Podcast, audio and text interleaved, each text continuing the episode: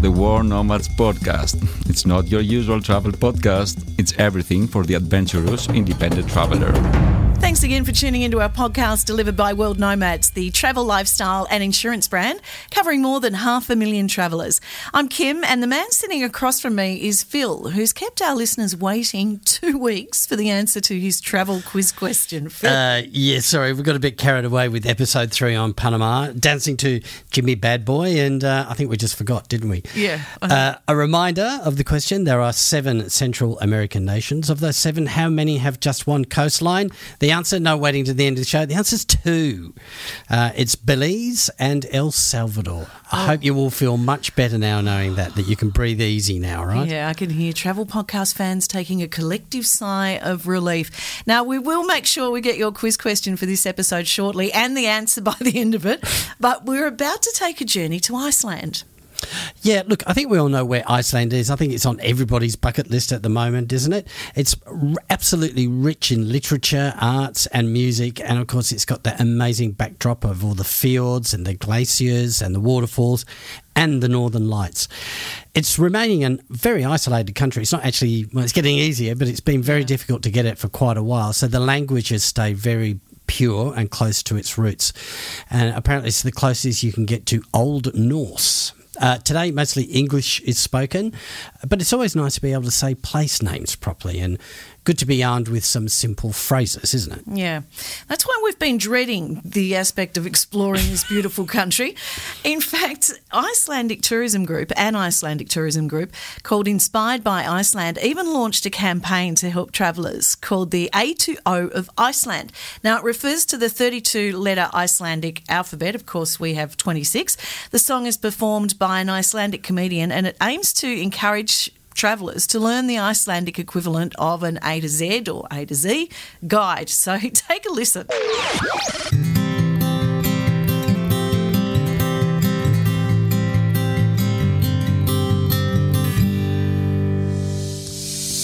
This is the A to her of Iceland. So try to sing along. This is the A tour of Iceland. Well, we'll crossly go wrong. Sounded like a cozy.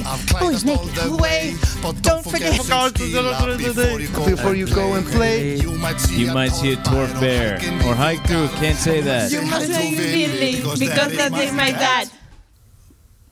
Puppy. Puppy. And you, You can rant. Go look away. Bilar gullir I bil. said that right, I think. George the drive on finger He is vergullig green. Leopolda sings a parole. As the sheep have been around. Being le- ungracious. Every man's best friend. And they've always helped us. Fool. This is the A of Iceland. So try Oh, that's got to be the hardest karaoke song in the world, hasn't it? To all of Iceland. I won't be able to get that out of my mind. Uh, look, I always think, you know, like, if, even when I'm doing French accents, I try to pretend I'm Inspector Clouseau and you get it right. So I am doing my best Icelandic voice. Well, You're a lot better than me. Look, one of our guests mentions a must see spot in Iceland during this podcast, and I get Phil to test the pronunciation with another of our guests, and trust me, you'll enjoy the outcome. So let's have a look at who is on the podcast about Iceland. Ingo, Do you want me to help you there? yeah, yeah, would you mind? I, I practiced this. Ingolfur Bjarg, Bjargmundsson. Ingolfur Bjargmundsson. Ingo, how are you, mate? Beautiful. Ingo is an Icelandic man, obviously, and won the World Nomads Photography Scholarship to Peru. Ewan Callan, manager of Iceland's What's on Tourist Information. We chat about music, street art, and Iceland making the World Cup for the first time. Awesome. Kenzie Tillotson from Five Take Flight. Now, they're a family that sold their house to travel to uh, well destinations around the world. I'm not sure how many they'll fit in within their 12 month period, but first stop was Iceland with their Icelandic nanny. And we check in with Professor Leon Lack on seasonal affective disorder and some tips to beat jet lag. Plus, we've got Phil's travel news, Ask Phil, and Phil's quiz question. Tell me, Kim, when you think of Iceland, you picture barren, windswept plains, right? Yep. But once, Iceland was covered in forests. About 40% of it was wooded. Seriously. So, my quiz question is today what happened to the forests?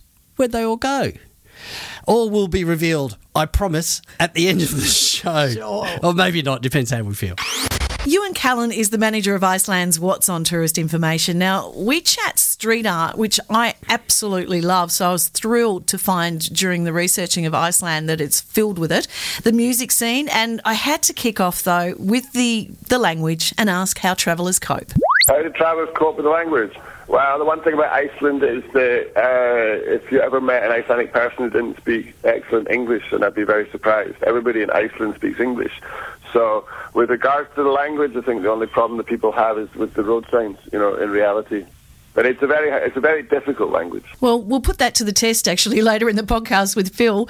But Ewan, when I was researching Iceland, I was really super surprised to find it has a large street art scene. Look, I knew about Iceland's music culture, but not the street art scene. Okay, basically, of course, we always have to remember that Iceland's a population of 330,000 approximately, and two thirds of those are living in Reykjavik, which is the one and only city. So it's almost like you have the wilderness and we've stuck a city in the west, southwest corner.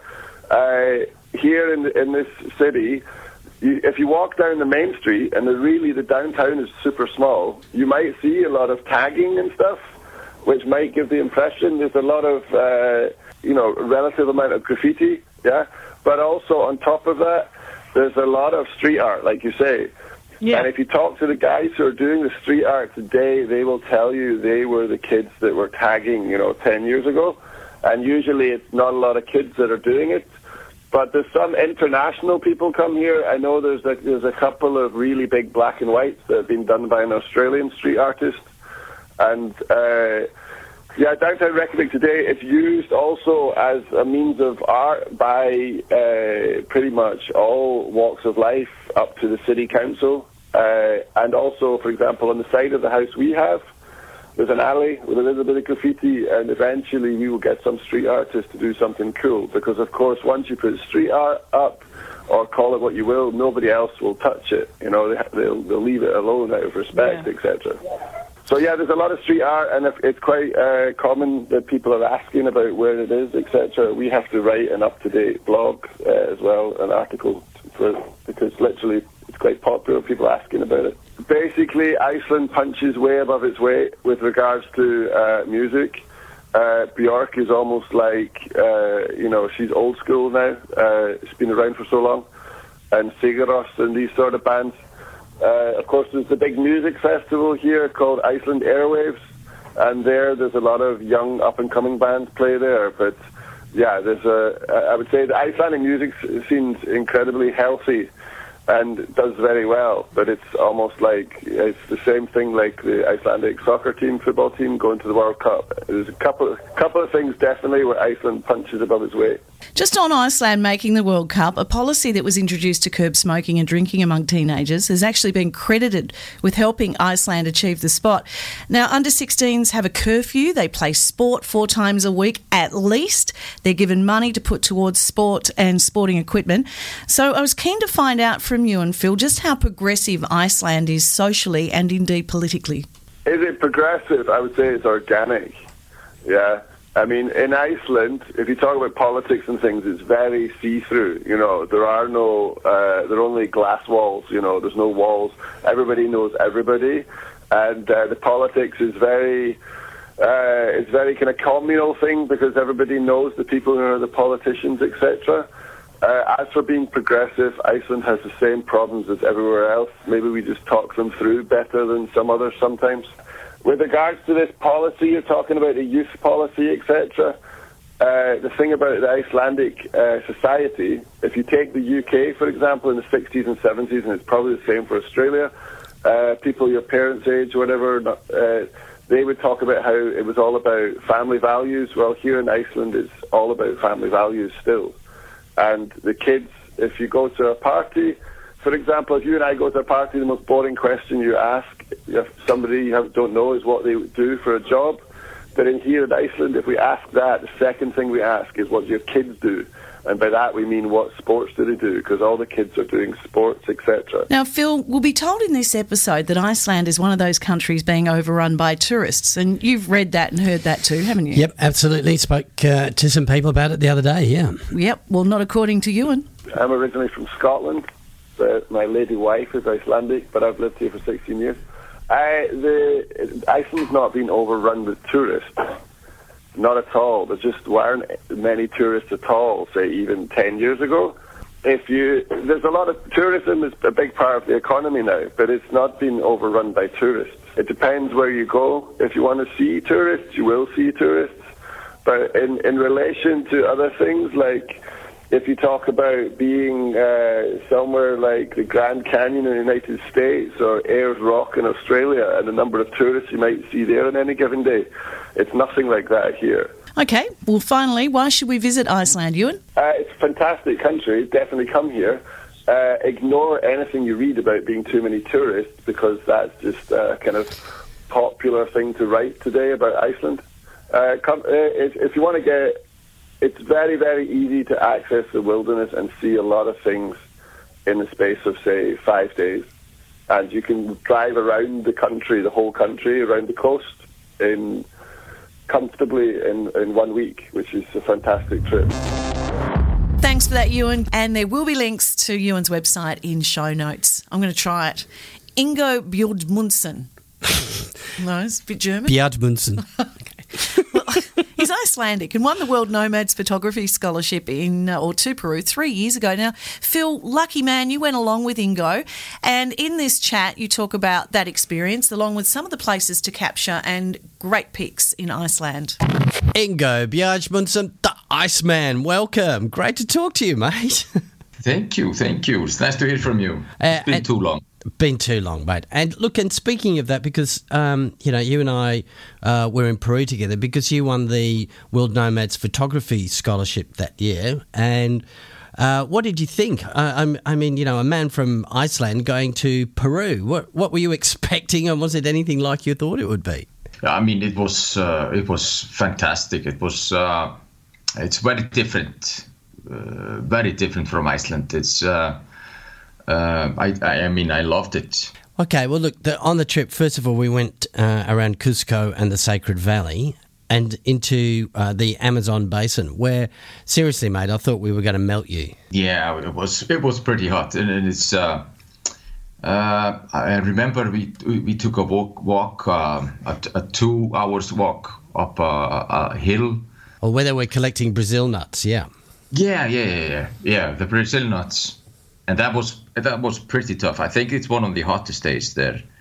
And uh, when we came back down, I was feeling a bit woozy. I, I, I didn't drink as much water as I should have done, but uh, yeah, I was uh, that was the toughest day. I'm having a guess here, but I think you probably enjoyed the uh, experience around, especially taking photographs around uh, Cusco and the Sacred Valley. That, am I right there? That was your favourite bit? Definitely, yeah. I think uh, I, I, mean I had the gear for that at least, but uh, the uh, the Amazon is a bit tougher. You have to have uh, well more expensive gear. You have to have a good uh, telephoto lens and uh, a good macro lenses, and I really didn't have that. When we were in Sacred Valley, and we went up to the Amaru community up there, and the Pachamama ceremony. Now, I know there's, you know, a kind of a spirituality about Iceland as well with trolls and what have you. The Pachamama uh, ceremony, did that sort of strike a chord with you? Yeah, um, I mean, these are people that are trying to actually to keep alive uh, their traditions, you know, and and they're uh, changing a lot. There is uh, more tourism there like it's like like here in Iceland, and and I think uh, it's well worth preserving uh, all those old traditions. I'm going to put a uh, photograph on the show notes of you and I. We are in traditional uh, Andean costume, Peruvian costume, and tucking into a bit of guinea pig.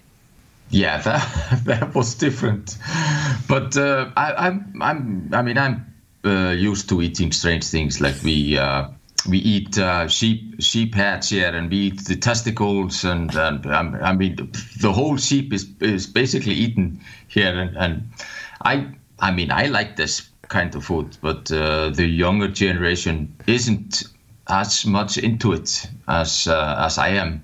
And the guinea pig, I mean, it uh, it was okay. Okay, you know, we're talking about the, you know, you you you love your sort of traditional Icelandic food, and you you're saying to me some of those traditions are in danger of being lost in, in your homeland in Iceland. Is that right? I mean, I was reading the other day that something like two million visitors came to Iceland last year. Yeah, it, it's uh, it's been uh, crazy the past, yeah, let's say. Uh, about uh, past seven, eight years. I mean, it's growing too fast, I think. And they're all crowding into the same spots to take those same photographs, I imagine. Mate, I, I mean, we are friends on Facebook, so I, I see you still take some beautiful photographs around Iceland, but is that getting harder and harder to find the desolation? Yeah, definitely, yes, it is. Uh, but still, there, there, are some places like uh, up north and the Westfjords that are still uh, um, less crowded. Where are some of the places where you go to go and get those fabulous shots you have? I, I didn't realize how lucky lucky I am. I went to the Gran Canaries uh, this summer, and they don't have one waterfall there. I mean, it was it was uh, uh, I mean kind of a revelation for me. We have uh, thousands of them. There's some series of very famous waterfalls on the south coast. What are they called? What's the proper name for them? The, the, if, if you take the south coast, the first waterfall, the, the big one is probably Seljalandsfoss. And then you, uh, when you head more uh, longer along the coast, then you will have uh, uh Skógarfoss and then you have the uh, glacier lagoon and that's uh, Jökulsárlón up north if you want to go be more by yourself. Then I would recommend uh, areas around uh, Akureyri. There's a canyon uh, and I think it is uh, okay I'm going to embarrass myself now right? Bjardsgolf Bjardsgolf no? No I've got it completely wrong right I'm not. I'm, it's not ringing any bells. Oh, okay. Fair enough. I probably made it up. Ingo, fantastic to talk to you, mate, and um, great to see that you're still taking photos. I, I hope that the photography scholarship that you won was something that you remember fondly and helped you with your photography. Yeah, it definitely did. I mean, it was uh, it was tough. It was a great experience. I would uh, highly recommend it. That's awesome to hear, Ingo. And by the way, the next World Nomads Photography Scholarship opens August 2018. Now it's time, as we do in each episode, to check in with our World Nomads. I started traveling. I was like a very young around Brazil, and then I come to Australia, my first country. I wanna keep in traveling. Uh, I love meeting new people, experiencing new cultures, and seeing new things. Just it's incredible. Do it if you have the opportunity and financial, you know, stability, why not? It, you, it's humbling. Drop everything, spend six months or a year, and travel around and see if it's for you. You learn to just be more rounded as a person when you go and travel. If there's anything I could tell you to do, is to just go see the world while you can, and well, in one lifetime, yeah. Now, do you like the idea? I've got to tell you, I do, of taking off and touring the world. Absolutely. I always want to do it. It's like just how do you get it organised? And I know you pull your finger out and do it. You just do it. That's you it. absolutely do it with kids or not. And we're talking about a family that did exactly that, including visiting Iceland. Kenzie Tillotson and her family have bitten the bullet, pulled their finger out, as you say, Phil, and they did it. Let's find out more. We are a family of five, and we sold our house to travel the world for a year. Uh, it's me, my husband, and we have three kids. Porter is six, Beckett is four, and Ren is one. And when we decided to do this, we reached out on social media through a video asking for help, a travel nanny to come along to help with the boys' schooling. It ended up going viral. So we ended up getting 24,000 applications. So we ended up picking a gal named Alexandra and she is with us and traveling with us. She's here. Hi. hey, Alexandra. I'm, I'm looking forward to chatting to you because, of course, this podcast is about Iceland and you're from Iceland. Yes, I am. Is this like the perfect job? yeah, for sure. This is my dream job. But dreams do come true. Kenzie, is it the perfect life? a year on the road with, with three children. What are, what are some of What are some of the pros and cons of this adventure? I would say it's the perfect life for me, but I would say it's not for everybody. The pros of traveling with kids, it forces you to slow down. For example, we went to the Milan Cathedral. I'm trying to show them this cathedral. That's all I'm, I'm trying to show them the architecture. I'm trying to show them the different styles. They have zero interest. All they want to do is go feed the pigeons that are in front of the cathedral. So, by opening the world up to you, to your children and those simple things, what kind of adults are you hoping to to raise? Individuals who a really accepting outlook on different cultures and beliefs. We don't want them to be closed minded in any way because in this digital world, everything is shrinking. And we want people, especially our children, to have tolerance for all different ways of life and to realize that there are a lot of different ways to live and be happy. There's not just this one way to be to be happy. There's not just this one country to live in to be happy. We want them to realize that there are a lot of great people in the world and they come from very diverse backgrounds and most of the time we won't be able to relate or understand, but it doesn't make it any less valuable. What are your tips to not just families but, you know, even couples that that think it's it's too hard to do to, to pick up and explore the world? What would you say? I would say it is a daunting task, and instead of listing reasons why you shouldn't, I would list reasons why you should. That's what we did. And what's the end goal? I can't imagine you, you know, back home putting putting the trash out. the end goal, I mean, traveling is a big dream for us, but the end goal, the most important thing to me is to have a healthy and happy family, honestly. Uh, there are so many questions, and we could probably be here for a couple of hours. I'd like to ask about packing. How do you go carrying all oh, that stuff? and, and, and, you're laughing, so is it a bit of an issue?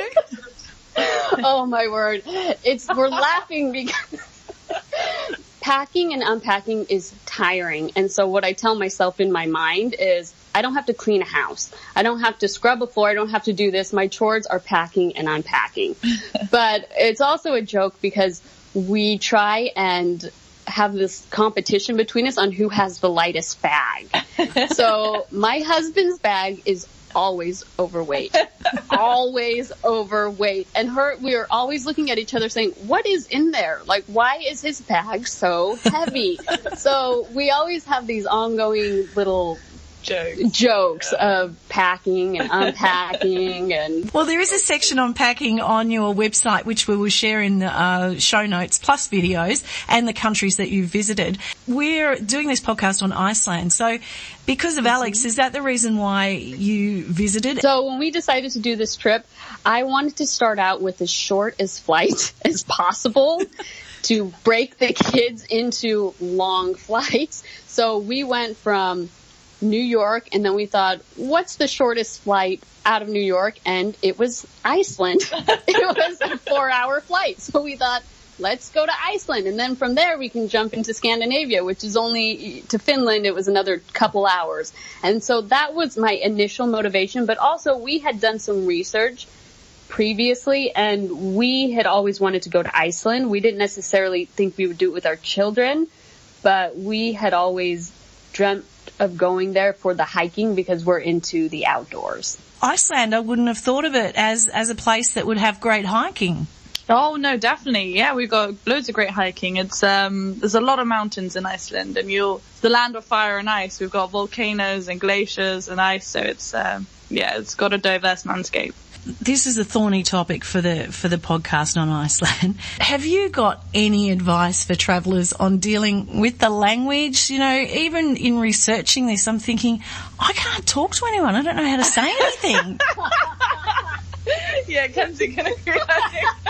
oh my word. What, what, what, are, what are the tips? I mean, it's it seems to be an incredibly difficult language to, to oh, read. Oh, it is. And I would say don't be hard on yourself, you know, because any Icelander knows how difficult it is. And, you know, I was telling Kenzie and Derek, you know, every single noun in Iceland has about like eight different forms, right? So just the single word like horse it's different depending on where in the sentence it is. My name, it changes in Icelandic, right? So depending on what, so if you're saying to Alexandra, you say til Alexandru. Like it's a complete different way. So it's it's such a complicated language that no one can be expected to know anything. Just know tak, just tak, which means thank you. For a traveller, can you recommend some of those things that if you picked up a brochure, um, you would never see, but you would say, as somebody that, that grew up there, that you've got to see this or experience this or do this? So it's tough because a lot of Iceland has, because obviously Iceland has had a huge increase in tourism, right? So I feel a lot of these unexplored hidden gems have been exposed. I mean, personally, the only one I can think of that isn't talked about as much is Fjalldalsgljúfur, which is on the way to the Glacial Lagoon, and I don't think everyone goes there. Okay, let's just stop there. How did Alex pronounce that name? Fjalldalsgljúfur. Now, Phil, Bjardsgolf? Uh, Alex, Fjalldalsgljúfur. Phil. Yardsgolf? No. No, a massive fail, Phil.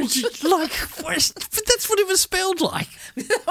Look, I do feel like I've stitched you up. From, other than saying Ingo's name, I've pretty much Yeah, escaped we, have we've avoided everything. I know. Three cheers for me.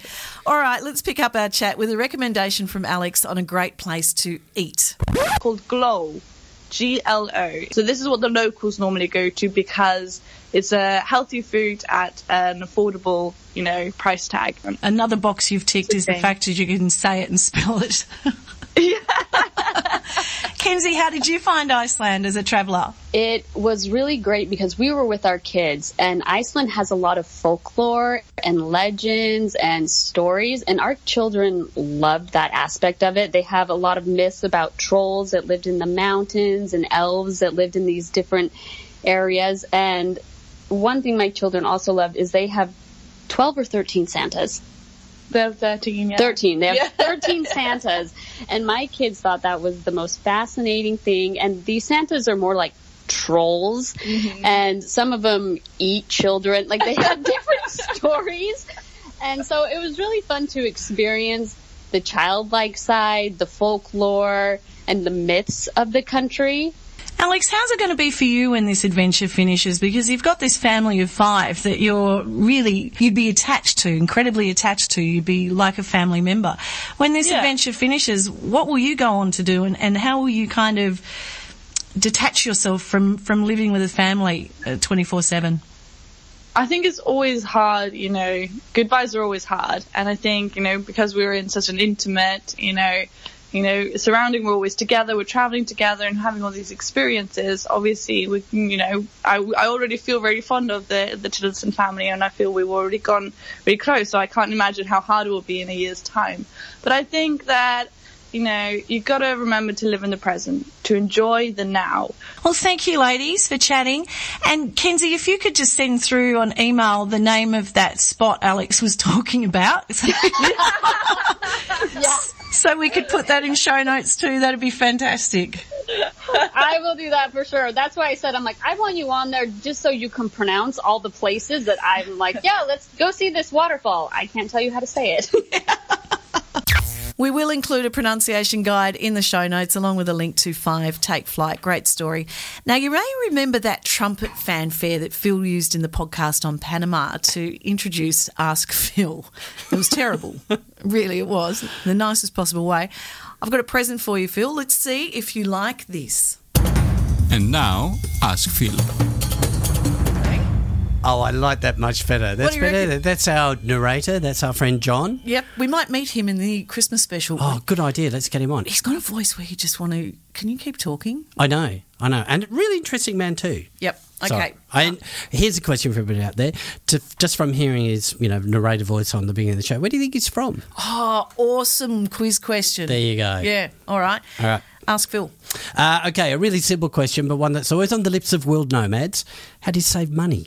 Daniel asked how to travel cheaply in Iceland. Where should I shop?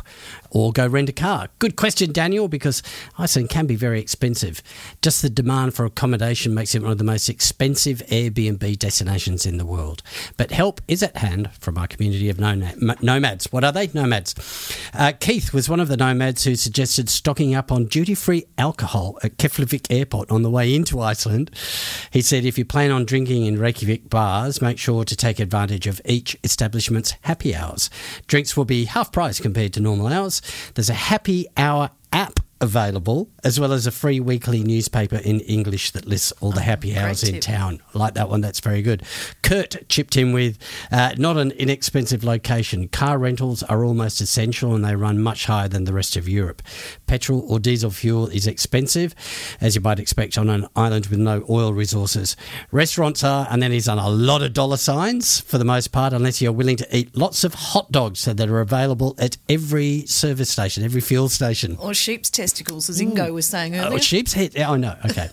uh, and Heather reminded us that many of the parks, hiking trails, and waterfalls are actually free. There's no park entry fees there. But sometimes spending a few dollars is worth it. She said the favourite spots to spend the money were the Blue Lagoon, about 35 US dollars, the Glacier Lagoon, riding the amphibian boat, about another 35 US dollars, and northern spot of the island to do the whale watching, about 90 US dollars per person. All worth it and awesome.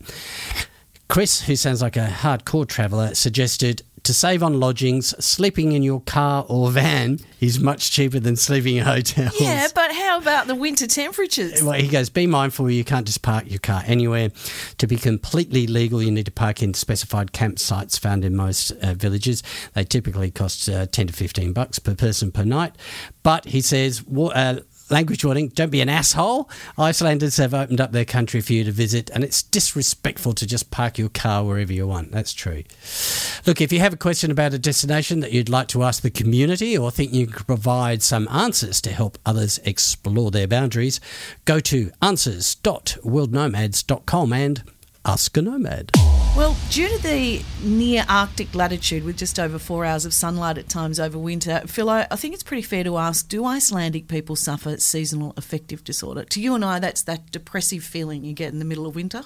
Yep. When you're sad. Yeah, We'll get a more articulate definition very shortly. Uh, a bit of Googling suggests, strangely, that Icelandic people don't actually suffer from seasonal affective disorder. What? I know. We've turned to Professor Leon Lack, who teaches and conducts research in the areas of sleep, circadian rhythms, and insomnia. Leon, thanks for joining us. Most welcome, Kim. Well, you're a better authority on this topic than Google. What is seasonal affective disorder? Um, well, uh, it's been given a nice little acronym called SAD, S-A-D. Uh, it really, the older term for it is winter depression. And it's been known for a long time, but uh, only studied more carefully fairly recently. And it uh, it seems to it seems to come on um, in the uh, mid to late autumn, depending on latitude. Again, how far you are away from the equator, comes on a little bit earlier if you're further away from the equator. And uh, it is just a, mild depression that sets in, uh, a gloominess. One of the contributors to the seasonal affective disorder is the decreasing amount of ambient light uh, in the environment, particularly in the wintertime, uh, as we go, as we come into winter, and particularly at the northern, more northern latitudes where uh, the sun may not come up until uh, eight or nine o'clock in the morning, and then when it does come up, it only reaches an angle of maybe 15 or 20 degrees at the best in the middle of the day, and then it drops back down again. So it's uh, there's a ah. really very large decrease in ambient light. That available. that sound that sounds like my worst nightmare. I hate those days. Yeah, I hate that. I couldn't agree more. So how do you? And Phil and I were just saying prior to the chat. You know, here um, where we are in Sydney, Australia, we get uh, cues on when it's dark, it's time to go to bed. When it's light, it's time to get up. But looking at Iceland, for instance, where you, in the depths of winter, probably only get three or four hours of, of daylight, and then in summer, 24 hours of daylight, what effect does that yep. have on your body? Well, I mean, this is one that we're talking about. Uh, uh, there, there are other changes in people's behavior, of course, and they're they're awake and out uh, more during the summertime than they are during the wintertime. Uh, some studies have shown that in Sweden and in Scandinavian countries, uh, they sleep uh, almost up to an hour more during the wintertime than they do in the summertime. So when it is sunnier and warmer outside, they, they spend more time awake. And I can well imagine that even before artificial electric lights, uh, that would have been even truer, probably, that difference between uh, winter and, and, summer in those northern latitudes. Uh, we know a lot about our body's body clock, our circadian rhythms, these rhythms that vary on a 24 hour basis and help to prepare the body for being awake across the day and help it sleep at nighttime by small variations in a lot of physiological variables like core body temperature, like melatonin secretion. Virtually every physiological measure you can take shows this circadian variation across the 24 hours.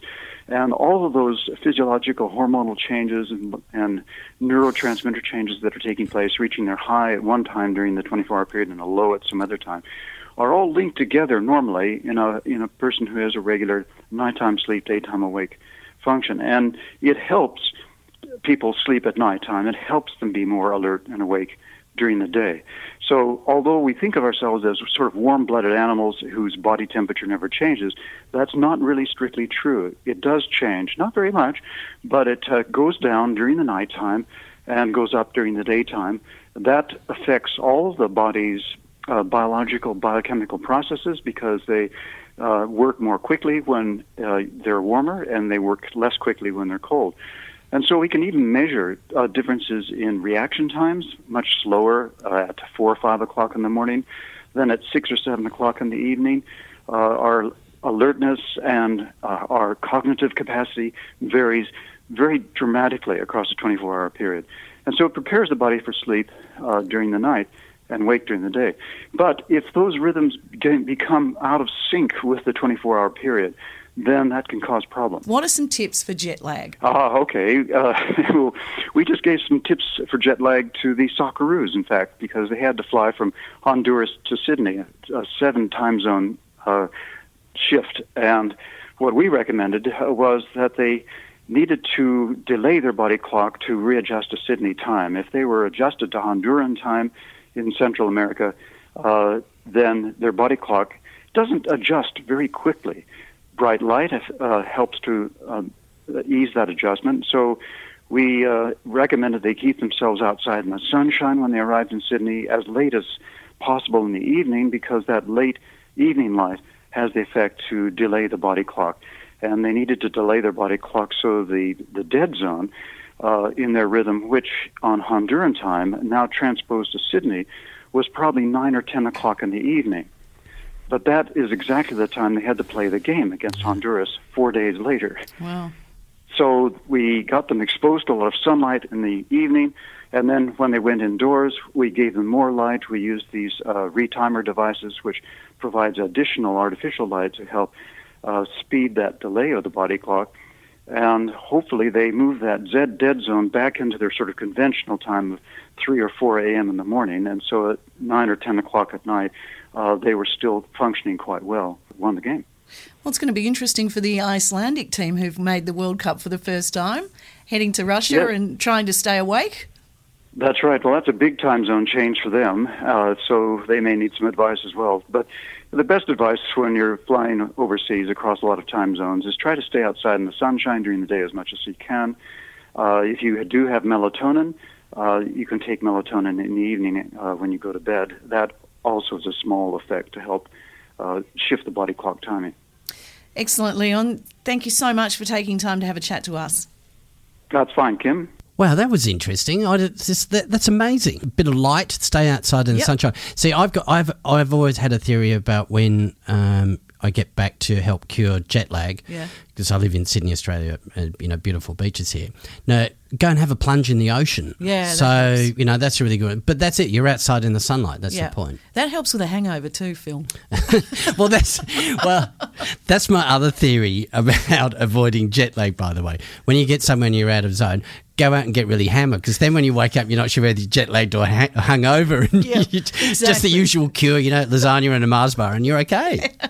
Don't listen to any of our advice, right? Okay. Actually, Phil, I should point out it's suggested the Icelandic diet, which is high in omega 3, is possibly the main reason there's a lower prevalence of seasonal affective disorder. Now, have you got some travel news for us? I've got lots of travel news for you. Here we go. Big news of the week is the demise of Zimbabwe's Robert Mugabe. Hooray! Are we allowed to say that? Yeah. Hopefully, this will mean a change for the better for the country, which has suffered badly over the past 37 years. All that hyperinflation, like Yeah. unbelievably What they do- difficult. what will they do with his money?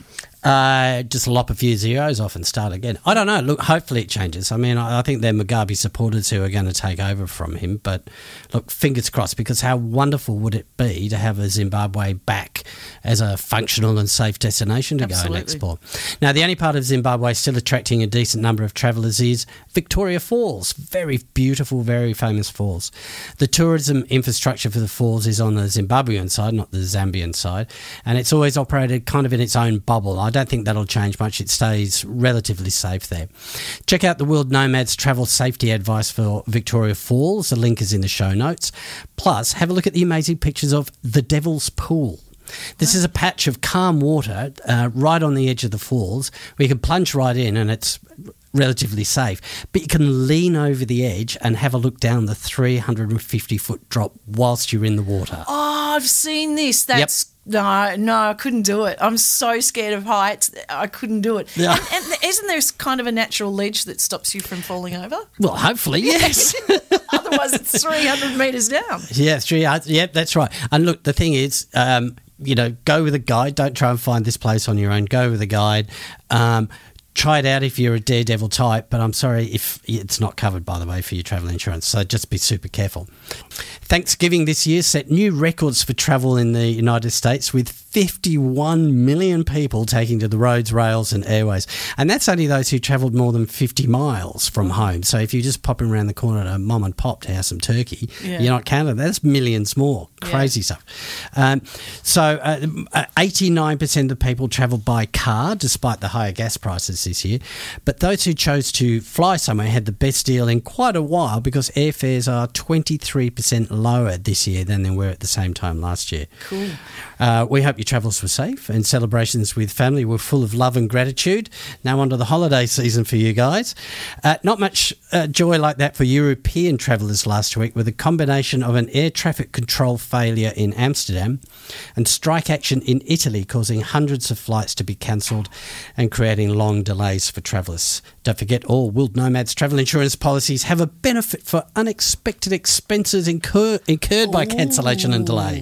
Is there a cut off, though? You can't go sick. Uh, no, look, it doesn't get you to your location any faster. But if you've got those out of pocket expenses because your flight's been delayed, Yeah. put in a claim. We'll uh, we'll cover most of those for you. That's excellent. Well, before we sign off, what is the answer to your quiz question? Yay! We remembered it. Uh, hang on, where is it? I've forgotten. You've got to find it. Here we go. What was my quiz question? Oh, what happened to the trees? Yeah, what happened to the trees in Iceland? It used to be covered in forest. Forty percent forest. 40%, It's down. yeah. It's down. Or in the middle of last century, it got down to one percent coverage. So they've had this massive regeneration program going on, and they're hoping to get it back up to twelve percent by twenty one hundred.